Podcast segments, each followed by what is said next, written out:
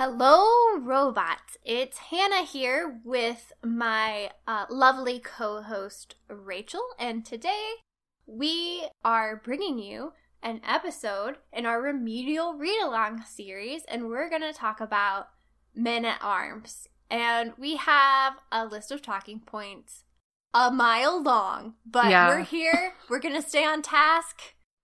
Probably not. We say this now, we're only 40 seconds in. So we might be getting ahead of ourselves a little bit, but we do have prepared talking points that we have actually talked about and discussed. So we're already ahead of the game. I do I do love the episodes where we come in and we're just like whatever, we'll just wing it. We'll just it's off the cuff. It's organic.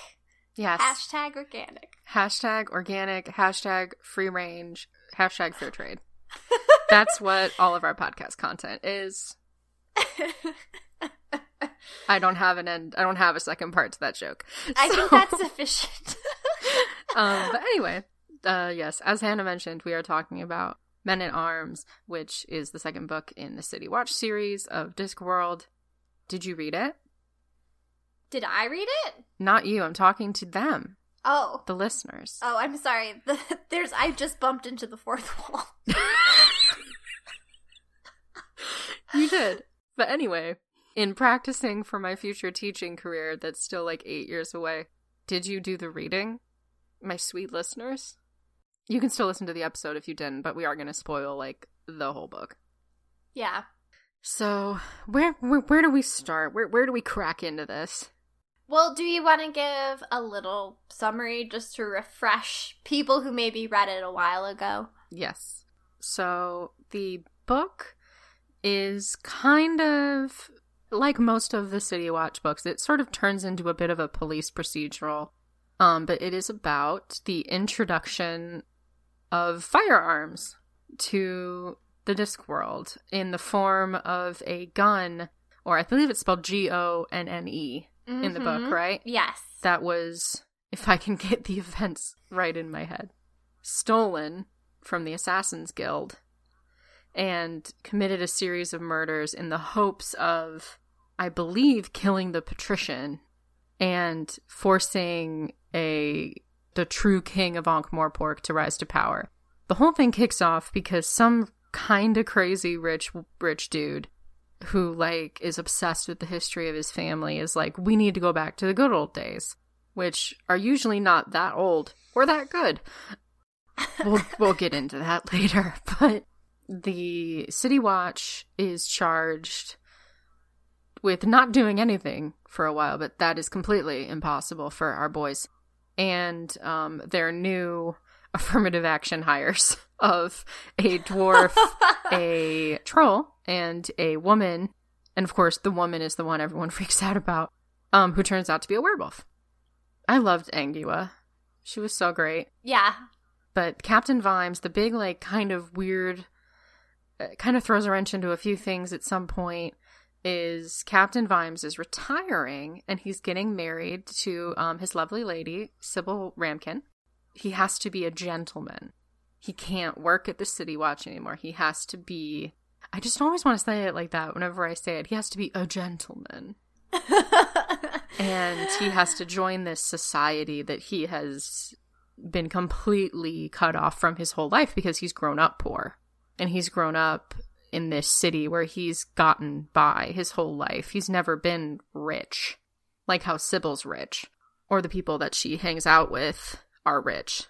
But the whole book is basically the investigation into this mysterious weapon and the murders it commits and the effect on the city those murders have. One of the big things that I think was a good place to start is we were introduced to new races in um, Ankh-Morpork, which is dwarves. We we kind of got to know dwarves a little bit through Carrot's family, who live in they live in the Round Tops, don't they? They live in the mountains. the Ram Tops? Is it the Round Tops? The Ram Top. the Ram Tops, excuse me. It's a big world. But they live up in the mountains, and these dwarves have come from various mountain ranges to live in the city. Um, and the trolls are, uh, from what I can understand, they're a bit like Korg from Thor Ragnarok, where they're kind of made of rock.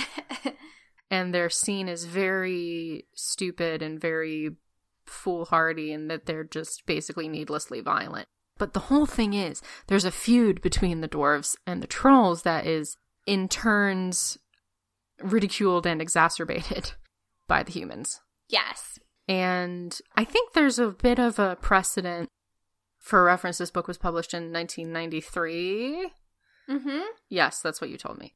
1993. But there's a bit of precedent within the fantasy genre. I think in the in the beginning it was more some unconscious bias in regards to like this is a negative portrayal within a fantasy race that you can draw a parallel to a negative portrayal of an actual race of people. But there's a whole thing where like fantasy races and the way they're treated within fantasy fiction as allegory for how like people of color and marginalized people are treated out in the real world. And I can't tell you why I thought this. I read this somewhere at some point about how there's people, various people out in the internet world who kind of take issue with that practice as a concept.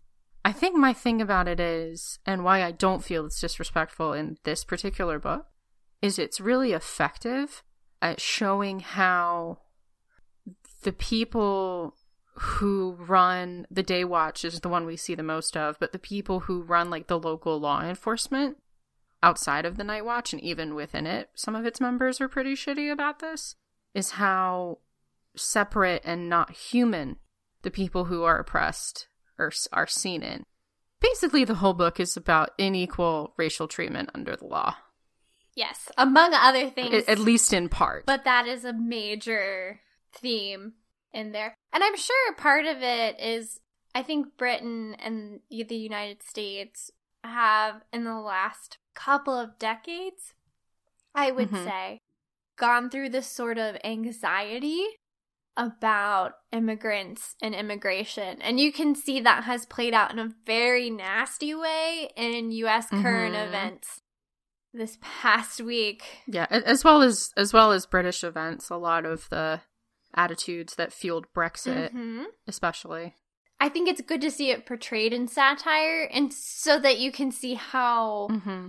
ridiculous it really is to talk about people that way and treat people that way. Yeah, I agree with that. It's one of those Terry Pratchett things. It's played for laughs until it's not funny. and the moments that are not funny are really designed to really hit you one of the moments of that, there's a couple of murders that take place with the gun that um, is introduced on Ankh-Morpork. One of the first murders that the gun is used in, or it's argued by the people who wield it, the gun uses them. It's a dwarf who was hired to fix um, something that was wrong with the gun. It either jammed or it just something broke and it had to get fixed and dwarves are very well known in in the disc world for being very good at working with metal. And in order to, sort of clean up the investigation, as it were, the captain of the Day Watch, who um, obviously are on the opposite shift of the Night Watch, blames the murder on a very well known troll in the community who is known for being like he kind of reminded me a bit of like a mobster. Like, you know, he's done stuff, but no one can ever really catch him on anything. Mm-hmm. So they're like, essentially, they try to pin this murder on him. And when they're confronted about that by Carrot, who has been promoted to corporal in this book and is basically in charge while Captain Vimes is retiring and not at work, he questions the captain of the day watch and is like, Well, you can't arrest him for this because he didn't do it. And the guy's response is, But he's a troll, so he must have done something. I was sitting on my cruise listening to this book and I had to turn my phone off and just like contemplate because it's it was one of those things where like you kind of saw the left hook coming and then you feel it connect with your jaw and you're like gotta take a 2nd mm-hmm. That scene is a lot because it's the trolls and the dwarves are fighting because this wrongful arrest has caused a lot of friction in the communities because there's some enmity between the dwarves and the trolls. The dwarves don't think the police are going to do anything about the murder at all. There's this sort of feeling that, you know, these people can't help us. And I think that's something I have not experienced personally as a middle class white lady, but something I've seen other people talk about that this service isn't for us, it's for these other mm-hmm. people. I'm one of those other people, so I can't speak to that as much as somebody else could. But I think you see that in the dwarf's response. And then because there's a wrongful arrest, the trolls are upset because, of course, they know that he didn't do it because he wouldn't have fit into the dwarf workshop without smashing the door open. Mm-hmm. And the door was not smashed open. Mm-hmm. And so there is a riot in front of the uh, watch house where they're keeping the troll. And Carrot comes in, stops the riot from happening, gets the troll released, and appoints the troll as a watchman. Yeah, he makes him like an honorary, uh, an honorary watchman. Because the the whole thing is, and this kind of ties into what I want to talk about with Carrot a little bit in this book, is Carrot is the kind of person he talks a lot about how much he reads. Carrot reads very slowly, but he reads voraciously. And he's been reading a lot about the actual history of the city and he like goes to museums and he finds out all this stuff because it genuinely interests him. So his his like thing that he repeats a couple times over the book is have do you know where the word policeman comes from? And it's from a combination of the word polis which means city and man so man of the city and he takes that very seriously to the point where he essentially forms like a citizens militia. and he finds a way to do that where it's legal.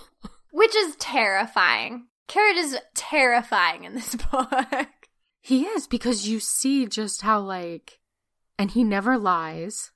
He he threatens people more in this book than he did in the other book, but he he threatens them with the truth or framing the truth in a specific way as we discussed in our production meeting, which is its own kind of horrifying. and he has this way about him, and I think Angua talks about him a lot, where it's like this belief that he has that is so genuine and so pure that everybody really would just get along if they sat down and talked about it is so strong that it makes everybody around him believe it and nobody wants to disappoint him. Yeah. Like that, I think she describes it as like that's his kind of magic. Mm-hmm. And Vimes describes him as when he walks into a room, everything just becomes background to him. Mm-hmm. Yes. So yeah, that that's kind of a lot of his role in the book is him sort of championing these communities and these people that need to have the law listen to them, but the people who are supposed to serve and dole out the law are not ultimately serving those communities as Carrot feels they should be. Yes, because they're racist. because they're racist. And and I think it's interesting. You talked about this a little bit earlier about how Carrot isn't completely immune from that either. He has his own thoughts about the undead and he's like, "Oh, I can't just do, I can't do that. I draw the line there." Yeah, which becomes deeply ironic at the end of the book. yes, when his girlfriend turns into a werewolf or is she didn't turn into a werewolf. She always was a werewolf, but when he finds out, yeah. and it turns out that everyone knew. Everyone knew but him. he just when they got to the W, they he just assumed they were gonna say woman. Mm-hmm. And honestly, her femininity ends up being a bigger issue than the werewolf stuff because it's like they mm-hmm. can't find armor that will fit her she's having trouble drawing a bow, just stuff yeah. like that. But the werewolf thing, not a bit, not as big of an issue. Actually, very handy in crime solving. Yes, being able to kind of turn into a dog and follow leads and sniff things out and be go to places where you would be more in- inconspicuous than if you were in uniform turns out to be very advantageous. So, I don't know what that means, but I don't know what that means. probably that we should acknowledge and respect the different values that differently abled people can bring to the table instead of assuming they can't do things, but Yeah, because it's kind of in the beginning, like Nobby and Colon have kind of written all three of them off. There's Cuddy, who's the dwarf, Detritus, who's the troll, and Angua, who is the woman slash werewolf. They're all kind of written off in the beginning because, I mean, when you're learning to do things, you suck at them. and I mean, Nobby and Colon, as evidenced in the Terry Pratchett book Guards Guards, are not the best night watchmen in the world. It, it's like they they thrive on just being in charge of something yes. in a way that has absolutely no legal ramifications or makes them actually Responsible for anything. anything. exactly. Oh, my boys. My terrible, terrible boys. They're like the terrible like uncles Mm-hmm. of the whole watch because they were like the OGs. They were the first ones there, and then Carrot came. Yeah. A thing I wanted to talk about that that kind of leads into a little bit because it's about Carrot. You know, I love Carrot. You do love Carrot. I do. He's just such a good boy, Hannah. I know. The, the kind of subplot, or I guess kind of a subplot and kind of a catalyst to the main plot, is it comes out that there is some evidence that Carrot might actually be the heir to the throne of Ankh Morpork. Because Ankh Morpork, this is talked about a little bit in Guards Guards, was originally meant to be ruled by a king Yes. and is now being ruled by the patrician Ventinari. Who don't we learn his first name and it like totally like reeled me. I'm like, no, he doesn't have a first name. He's just Ventinari. Oh yeah, no, we do learn his first name in this book because Sybil calls him by his first name. Yeah, Sybil's on first name terms with him. And Vimes is like, excuse And me. Vimes is all fucked up about it. It's like it reminded me of that scene at the beginning of Avengers when he when Tony Stark is like, uh, his name's Phil. No, his first name is Agent. Yeah. Like, It's Havelock too. His name is Havelock. Havelock Ventinari. That's what it is. I was trying to find it and it just came to me and I'm like, Havelock? Is that even a real That's a name. I can't even deal with that.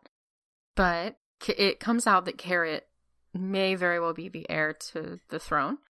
Oh no, he totally is. And there's like a dossier of documents that they find during the big final battle at the end, him and Vimes. Um, I don't know if Vimes ever reads it, but we know Carrot does. And he destroys the documents by burying them at the end of the book. And he kind of has a conversation with the patrician about it. And the patrician kind of knows what's going on. And Carrot talks a little bit about, or I don't know if Carrot talks about it, but it is talked about by the particular Discworld omniscient narrator. So many kings are known as like king, name, the adjective. I mean, it's the same thing. It's like Ivan the Terrible or Mhm. whoever. And Carrot talks about how like he doesn't want to be the commander. He doesn't want to. He doesn't want to be corporal. He doesn't want to be a ruler in that sense. And he says something along the lines of, "I would hate to be Carrot, the easily the easily obeyed." he says, I don't want to be Corporal Carrot, the easily obeyed. Yeah. Yeah, and that is impressive. It, and that ties into a line he has earlier that I know messes you up, and it's messing me up continuously.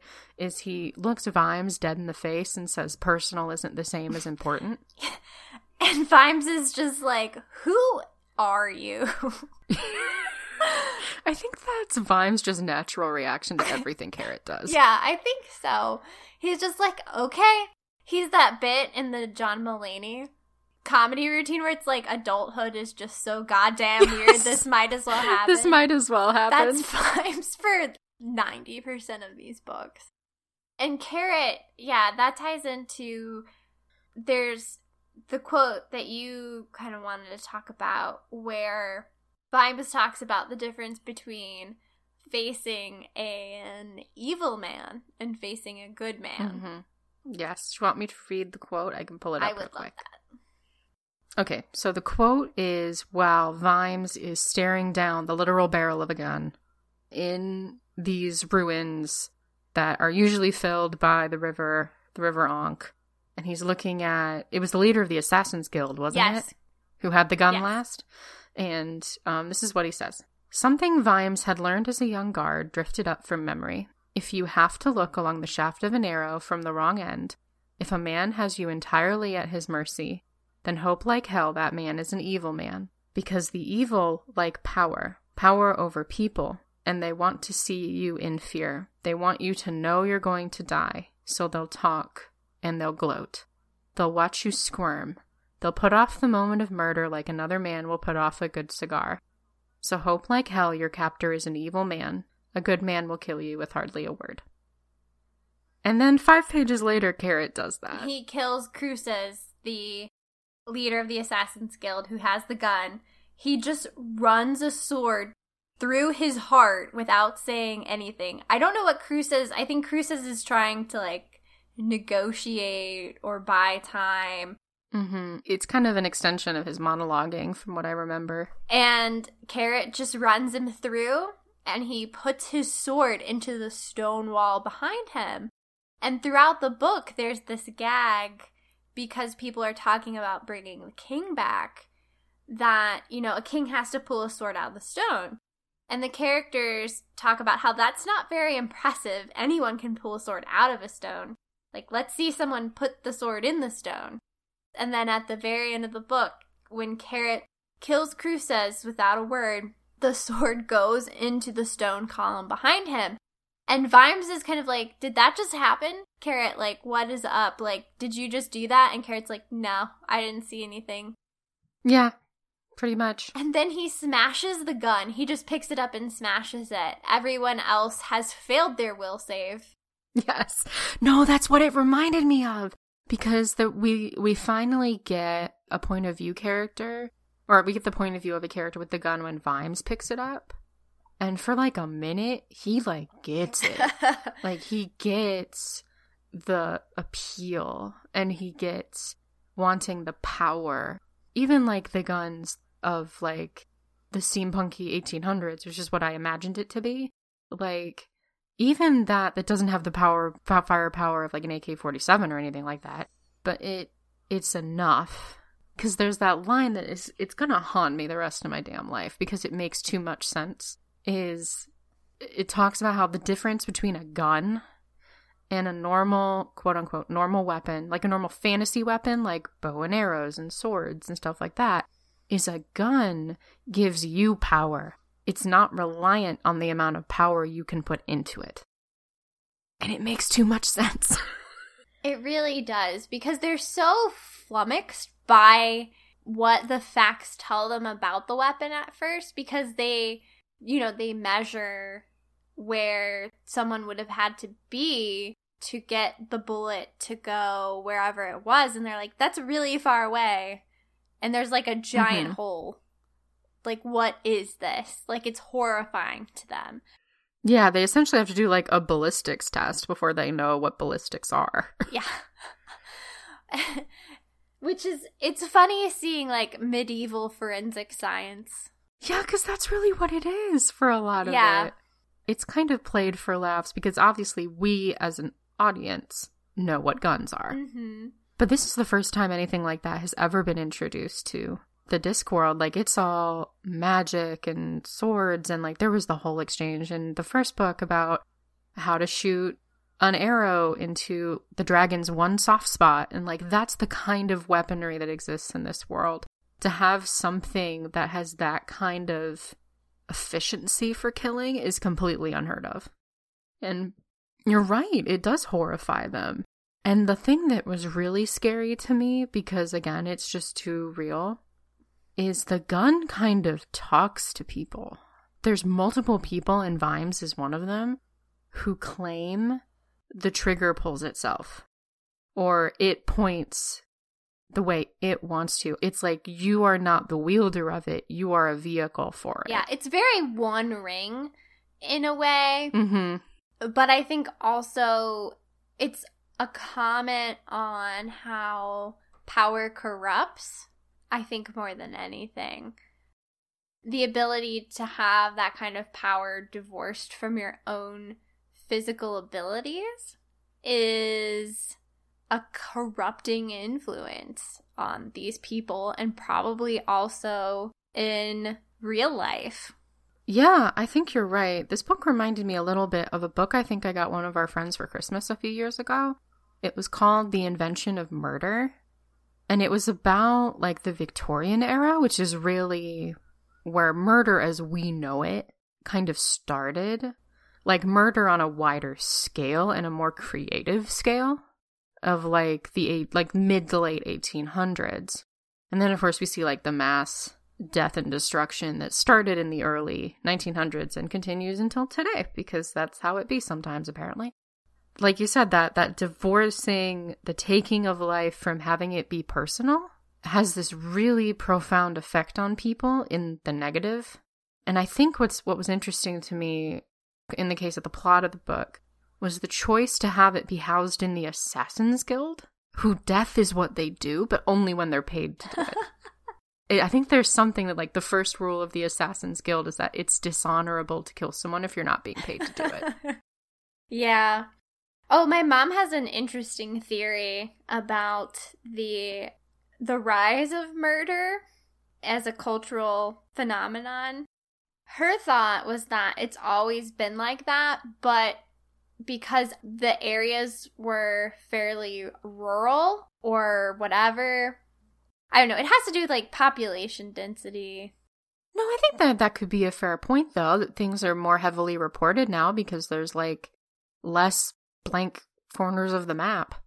And also between the printing press and newspapers and just communication getting better. But also the Victorians were kind of weird. The Victorians were fucked up.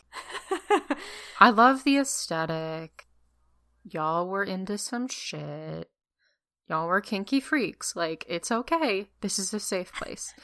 but you need to chill. Yeah, and I think there's a place for responsible gun ownership like in a society. Mm-hmm. I don't have a problem with that, but I do think we got to do better with the gun control thing. Yeah, to have a book that was written 25 years ago feel as timely as it did when I read this, like that's not okay. Yeah, that's bad news. that's just not o- it's just not okay. What else did we want to talk about? Let's lighten the mood a bit. What was up with the dogs?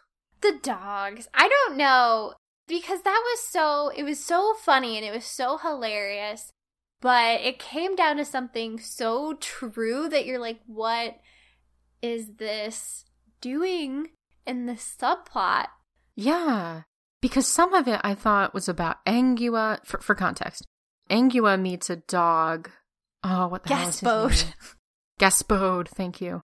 A, a talking dog that she understands and kind of follows her around for most of the book. And he finally take he had he's forced to take her, if I remember correctly, to the guild of the dogs have a guild, the dogs of the city, and he tells her about how they're being organized by a dog named Big Fido, who wants them to like shake off their collars and bite their owners and leave home and go back to being wolves. And Angua, who is much more of a wolf than a dog, questions that quite severely, especially when Big Fido, it turns out, is a toy poodle who kind of just went crazy and had to leave and just kind of broke away from society I'm going to find this quote as well because it, it is a lot. The big finale to that is the Guild of Dogs, under Fido's direction, essentially try to kill Gaspode and Angua. And she's thinking about their ideas of what wolves are versus what wolves are actually like, and how dogs can never be wolves again. Because here's the thing Quote is Dogs are not like cats, who amusingly tolerate humans only until someone comes up with a tin opener that can be operated with a paw. Men made dogs. They took wolves and gave them human things unnecessary intelligence, names, a desire to belong, and a twitching inferiority complex. All dogs dream wolf dreams and know they're dreaming of biting their maker. Every dog knows deep in his heart that he is a bad dog. And I don't really know what to do with that, but it felt true yeah. because we fucked up perfectly good wolves and we gave them anxiety. This every episode. Why did you give it anxiety? I mean, it's still a poignant meme. I don't care. but it's the main thing I got out of that was the ideas Fido has about what being a wolf means doesn't actually pan out to the reality because wolves, specifically the idea of wolves in a pack, Fido is really just angry and kind of crazy, but he wants to be the leader. He doesn't want to be part of a pack. He wants to be the alpha. And Angua says to him is like a pack isn't one person at the top telling the other wolves what to do. It's all the world wolves working together to get to an end they all want. Yeah. And the thing is that the wolves don't have the human things. They don't wolves don't have names. Yeah.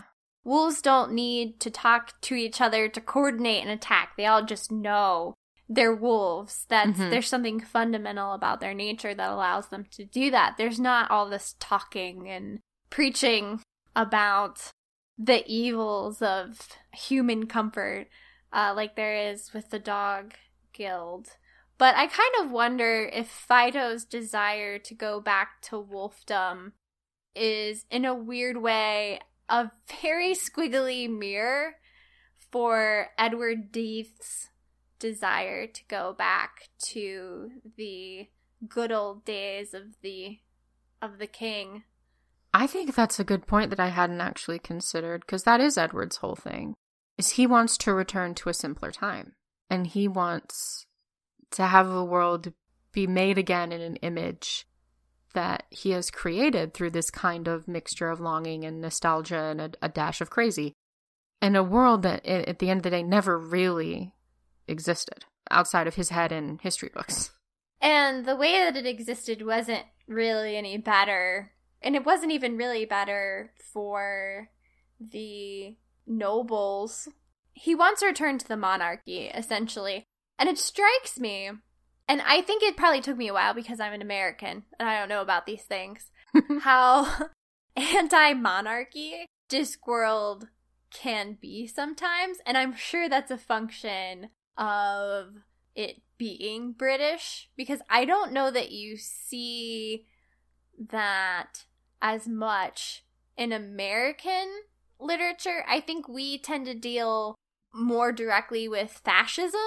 Yes, I think that's fair. We deal more with the fascism and the totalitarianism and the big bads of the 20th century. Yeah, and I think that something that Discworld tends to grapple with is the idea of this divine right to rule and the monarchy as a political system in a way that isn't really it can be about totalitarianism but it's distinctly a different it's distinctly different than the way american authors i feel like deal with the subject i really don't feel like american authors really ever grapple with the idea of the divine right to rule at least not in a way that i'm familiar with that doesn't mean they're not out there doing that but Yeah, I agree with that. And that might be something that we've, we as Americans in the 21st century feel like that conversation belongs in the 1700s and that it was already had and that we said no to the monarchy and that it's, it's over, which it's never really over. no not really as evidenced in the Discworld books and other similar things that talk about monarchy in Europe specifically. It's just something I think we as a culture have never really experienced. it's a very different thing than when monarchies are discussed in discworld Because that seems to be something that comes up a lot on Ankh-Morpork is there's people that are just living life and they don't give a shit. There's a faction of rich people who want to retain their power and go back either to kingship or more of a regency, like you said, like that they don't feel the the patrician is on their side. That's a that's a thing everybody feels. No one feels that, that the patrician is on their side, which is probably true. He's on his own side. That now might be a good time actually to talk about Vetinari and his role in this book, which is very different than I thought how he acted in Guards Guards, because he Vetinari, I don't I love him.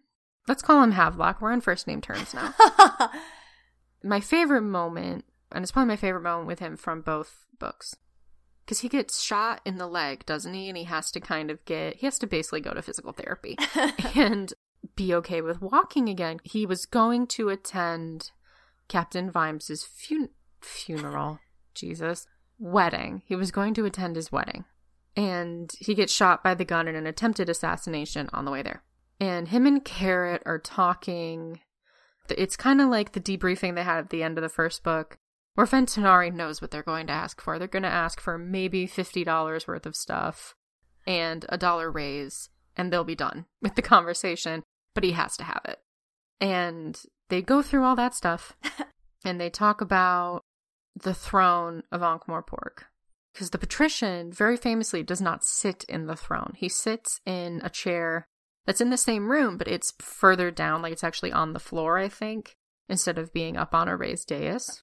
And it is found out over the course of that scene that this big golden throne that everyone talks about isn't gold at all. It's just gold paint over rotting wood. And that reminded me a little bit in an odd way to tie it back to American literature of a couple of the themes in Edgar Allan Poe's The Fall of the House of Usher. Mm-hmm. And how there is something just fundamentally rotten in that family and in that house. Yeah. It, it will all come crumbling down if, if anyone tries to like I fully believe if anyone tried to sit in that chair, it would crumble Yes. into dust. So that's a symbol for something. Mhm. If I've Just ever seen one presented before. Yeah, sometimes Terry Pratchett is is a little sneaky, and sometimes he's just like, "Here's the symbol I've written for you to reflect on. So go do that now." Like, Reflect on it. I'll, I'll expect your papers on Monday morning. Thank you. yeah, you reflect on this. I've made this very clear. I appreciate that kind of honesty. Like, I don't need you to be subtle. We've talked about that before. hmm I don't necessarily need subtlety. I don't think it makes you that clever. I'm gonna be honest. No, I don't think it does. If you can like make that kind of pull and you can just make a connection and make it poignant both in the story and in like real life, just fucking do it. Like sit in your truth and your awesomeness apparently. Also, I thought interesting over the course of that scene, Carrot, again, the whole thing, like he's a man of the city, he's a policeman.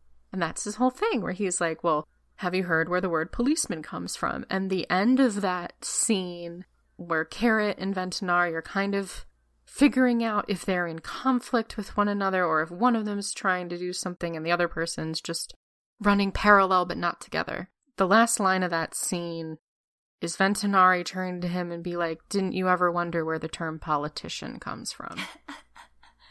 and it's just this perfect little thing at the end where you see him in a different light. mm-hmm. Where I think really him and Carrot want to get to the same place. They just have very different ideas of what road they need to take to get there. Right. I think that's definitely true. I think you see that in a weird way because uh, we actually get to meet the inventor of the gun. And it's uh, Leonard of Quirm, which is an obvious spoof on uh, Leonardo da Vinci. And it turns out that Vetinari has locked Leonard of Quirm away I can't get over that his name's. Leonard. I can't get over that. It's so beautiful. um, he's so he's locked Leonard away in the castle, and everyone thinks he's just disappeared. Uh, he's one of he's a well-known artist and inventor, uh, and everyone thinks he's just you know he's dead. He's had some sort of accident, like no one's heard from him in years. It turns out Vetinari has locked him away. He hasn't killed him. It's just his ideas are too dangerous. Uh, and he actually goes and talks to Leonard after he talks to Vimes. And you find out that, you know, Vetinari could have just had the gun destroyed. Why didn't he have the gun destroyed? And the Thieves, or the Assassins Guild, I'm sorry, also was supposed to destroy the gun, and they didn't. And it takes Carrot, who we've already discussed the nature of his character, smashing it and burying it with a dwarf Yes. uh, in order for it to be taken care of. So I think that speaks to sort of the gun's influence on Vetinari isn't addressed explicitly, but I feel like that heavily implies that even though Vetinari is sort of depicted as this bloodless, coolly logical, you know, watchmaker type orchestrator, controller of people, there was something in there that was influenced and couldn't make the correct decision. Yeah. I didn't think about that until you mentioned it. He's such an interesting character to me because you never really know what's going on in there in that brain of his, but you know the gears are turning. I do enjoy very much how how everyone seems to be afraid of him except for Sybil, but in a very different way. Like some people are scared of him because they're like he's going to bring the city to ruin or they're scared of whatever, but like I think it's Colon says something about like the patrician's going to be so mad. He's going to use sarcasm and if we're really unlucky, irony. like they're like they're scared of getting a talking to. Yeah. Which I would also be scared of getting a talking to from him, so I can't really cast the first stone. I'm very squidgy. I don't need that in my life. Yeah, I don't know. I and I do love that sequence with and, and Carrot, not only for the reasons we've already talked about, but you mentioned earlier Carrot comes in and he makes the request that they kind of made last book where they want a new dartboard and they want a new kettle and so on and so forth. And then Carrot is like, oh, and I want to open four more watch houses, and we have 56 new recruits, and you need to pay them all. And we need all this equipment. And also, Vimes should be the commander of the watch. So Vetinari starts out smiling with the dartboard and the kettle. Uh, and it says that his face pulls away from his smile. Yes. And I love that image because the tension between Vetinari and Carrot is that Vetinari and Carrot both know that Carrot is the rightful heir to Ankh Morpork. And they both know that if Carrot wants to, that option is open to him to take if he wanted to. Carrot could create a popular uprising and unseat Vetinari. And they both know this. And Carrot is kind of saying, like, this is an option that I have open, so you had better watch yourself. Like, understand that I am permitting this to happen by not taking the throne. It, he very much expresses to him like I could do this and I'm choosing not to and you better not forget that. Forget Yeah, that. but it's done in a very like polite in a very carrot way. it's done so politely and innocently you're almost like that's not happening. But it 100% is. I love that about Carrot. I love carrot so much. A thing I wanted to talk about briefly because Captain Vimes doesn't feature very heavily in this book because he is um, off getting ready for retirement, getting ready to be married and being a gentleman and stuff like that.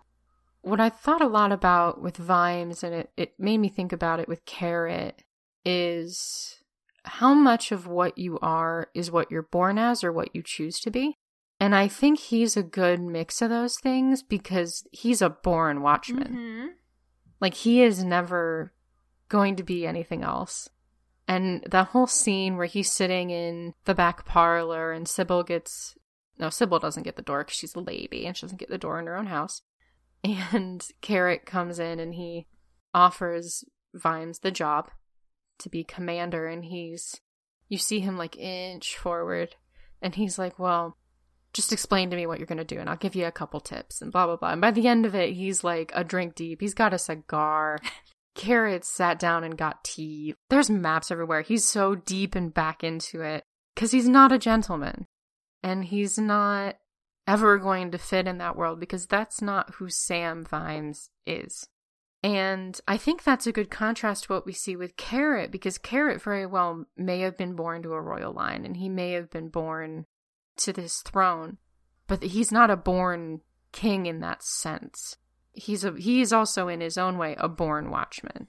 And to have him sort of have Vimes to look up to, because I really do think he looks up to him in his own carrot way. it's very touching because I think Vimes drifted for a very long time before Carrot came into his life. And I think Carrot has that effect on a lot of people. I think Angua even kind of mentioned something to that effect at some point about he and it goes back to what you said about what Vimes says about him, where everything around him becomes background. Mm-hmm. And he has this very centering, almost gravitational effect that makes him such a good leader, where he makes people want to be their best selves, but he doesn't necessarily pass judgment on what that version of best is for them. Mm-hmm. Which, you know, sometimes a bitch might need that. um,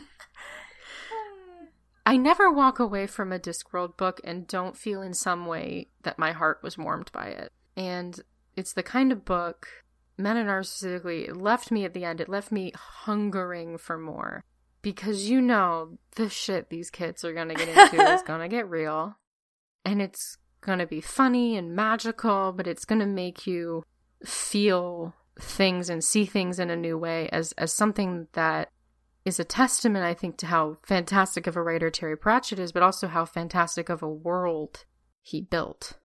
Discworld, in so many ways, and partly because of it's a satire, is a really effective lens to look at our own world and our own society and to kind of tease out those parts that are truly ridiculous and illogical and cruel and unjust and to really sit down and look at those things. And I think these books, in their way, have really pushed me to do that, to look at our society and my own life and all the various things in it that are not so great and to really engage with those and, and to tackle what it means. And I think a lot of things at the end of the day, I mean, we talked about this last episode, but Terry Pratchett is angry. And I think in in the current situation and the fact that after 25 years, we still felt that these books were relevant and timely and addressed issues that we're still we're still facing. I think maybe it means we need to be a little bit angrier.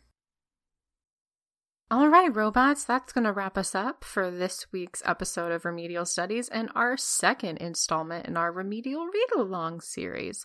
Um, this has been something that's been very fun to do, and it's helped uh, really make me want to kind of dive in a little bit deeper to what we want to do with the podcast. So if you're enjoying it, it would be so wonderful if you would reach out to us.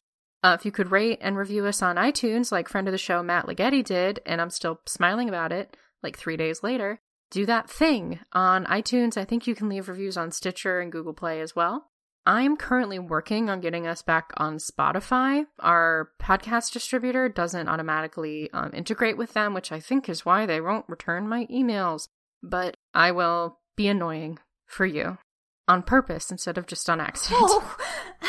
but um, but that's gonna do us for this episode. Uh, next time uh, we return to our regularly scheduled programming, we're going to be doing a movie which I have heard a lot about, and I'm excited to watch it. We're doing um, the Wachowskis' Jupiter Ascending, uh, which is is going to be a trip, and I'm sure we're going to have things to say the next book in the remedial read along series we haven't scheduled when we're going to record that because uh, i have to read it is feet of clay. If you're looking on goodreads it's the 19th book in the in the discworld series but it should be marked as uh, city watch number three.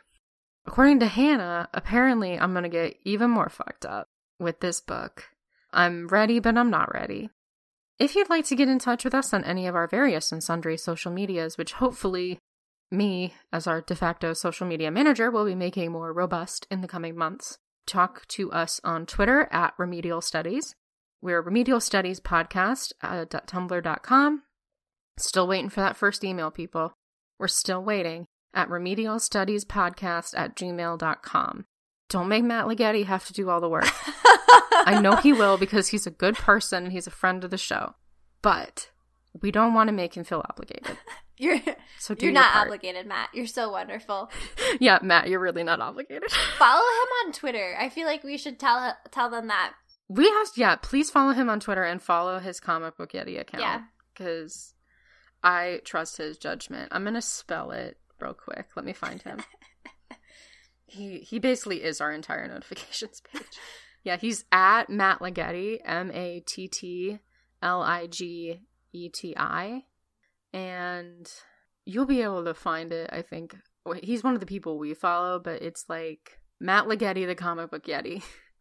is the uh, title of his i think it's a more professional web presence where he like talks about comic books and he reviews them and he has lots of cool and interesting thoughts to say and apparently he reviewed bitch planet which Ooh. i'm going to read immediately after we finish recording this and apparently that's at comic book yeti on twitter so please follow him he's very fun he's a good dude with good opinions and we like him very much and now that we've talked about Matt for five minutes, I think it is time for us to turn in for the next fortnight. You will not see us, we will not see you, but you will hear us next time. Bye, robots.